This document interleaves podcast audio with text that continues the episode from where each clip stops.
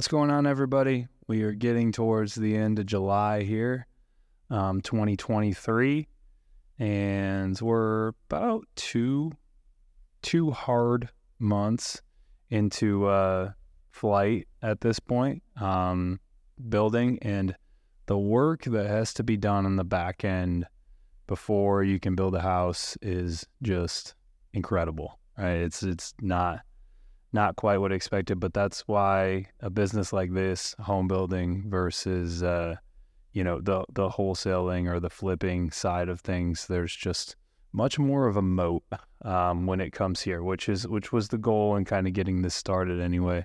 But what I wanted to talk about this week was kind of what we talked about in the flight L10 earlier on Tuesday, how getting rolling here has been hundreds of little tasks having to do with different parts of the business, whether it's insurance or licensing or vendor relationships and lots and permitting with the city. Um, so many pieces where at the beginning kind of seemed insurmountable, right? It's it'd be easy to just throw up your hands and be like, you know what, let's just go back to flipping. We know what we're doing. Let's go back to flipping and buying rentals and, and lending money we know what we're doing. It's way easier.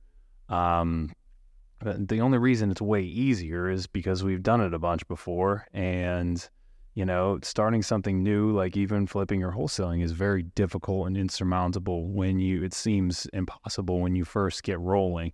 So, what's happened over this past couple, these past couple weeks is I kind of look at it as like a cloud of dust, right? Um, so uh, each one of those dust particles is a little task that needs to be done or a little area of the business that needs to be worked on, problems that need to be solved.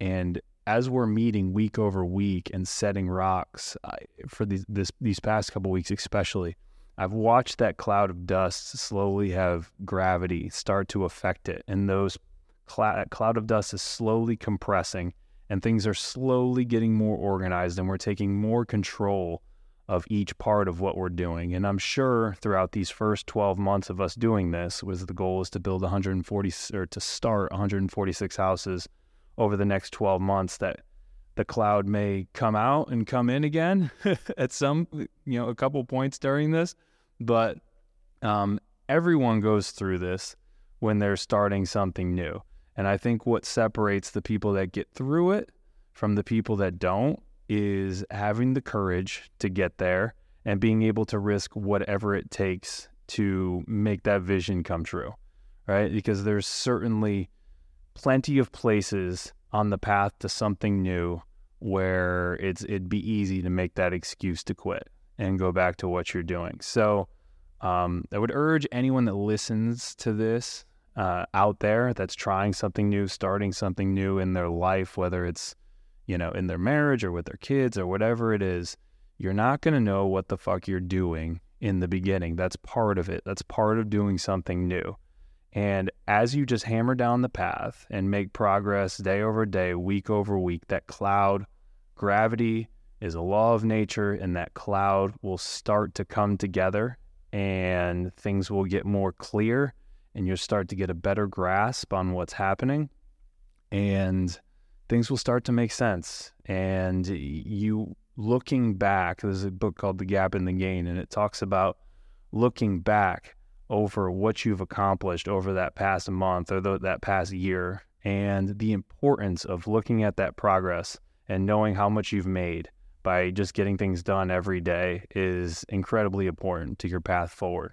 And when I look back at what this team has accomplished over the past, you know, eight weeks. It's just been incredible. It's incredible the progress has been made and how fast we are moving. And it's just very fun to be a part of this right now. And I and I wasn't speaking like this a year ago. So now now we're here and it it just feels great.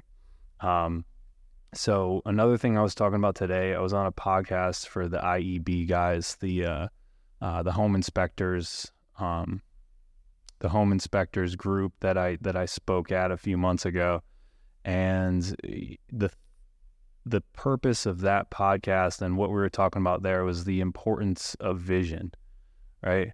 So um, having a vision forward for what you're doing is a non-negotiable for growth, in my opinion. Uh, it's kind of what happened to us at Yellowbird. I had this vision that seemed insurmountable to get to you know 30 deals a month, a 300 house rental portfolio, and then over a five year period, we got there, which seemed crazy. But then it was very empty after that. You know, we kind of lost our mojo, and that's when things kind of fell apart. Was no one had a vision to aim and go for. So what I've done with flight and everything that that we have going on now is I've made that vision something that I think can last a lifetime and beyond, and it can bring team members and leaders within the organization up as high as they want to go. Um, you can provide people with as much wealth as they, you, you know, as they want and need in their life and provides me with as much, as much kind of satisfaction and um, challenges and tasks that I would want in my life. So that's that's of course this vision will change from from year to year, but I think having that north star is a non-negotiable. Um, and I talk about many non-negotiable things in in trying to scale and operate a large business on this podcast. But um, it all starts with where you want to go.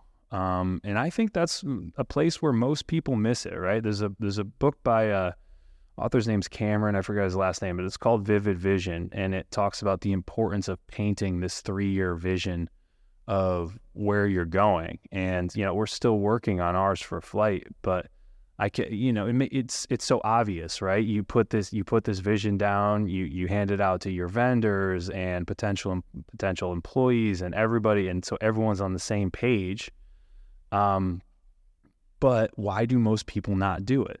Most people don't do it because it is a painful, tough process to do your first one.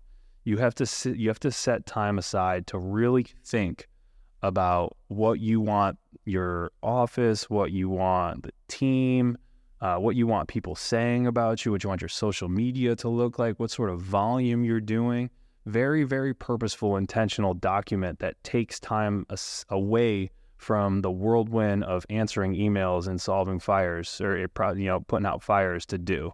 So I would urge any you know I know several of the people that listen to this week over week, and I know for a fact they haven't done it. So I would challenge anyone listening to this that's looking to scale or take it to the next level to read that book and really put that together. So you have your you know you have your three year vivid vision. If you're using eos and traction the three years part of it i think five years one and the 10 year is one.